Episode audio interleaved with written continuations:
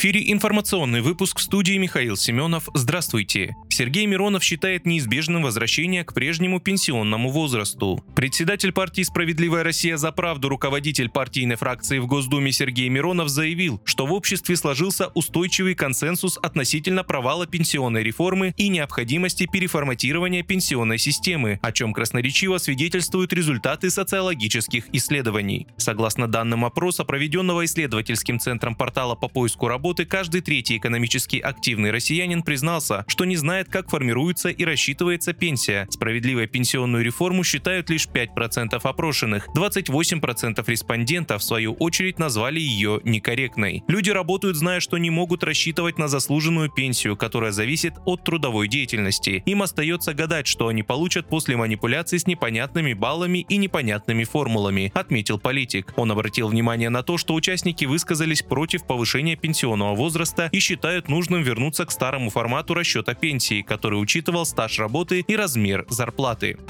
Кремль призвал к международному расследованию преступлений Киева. Необходимо провести расследование преступных действий киевского режима, заявил пресс-секретарь главы государства Дмитрий Песков. Так представитель Кремля отреагировал на просьбу прокомментировать слова президента Украины Владимира Зеленского о том, чтобы инициировать международное расследование по крушению российского самолета Ил-76, на борту которого находились украинские пленные. Также Песков заявил, что Киев совершил абсолютно чудовищный акт, сбив российский самолет Ил-76. Украинцы, отметил он, убили своих пленных, которые уже буквально через сутки должны были оказаться у себя.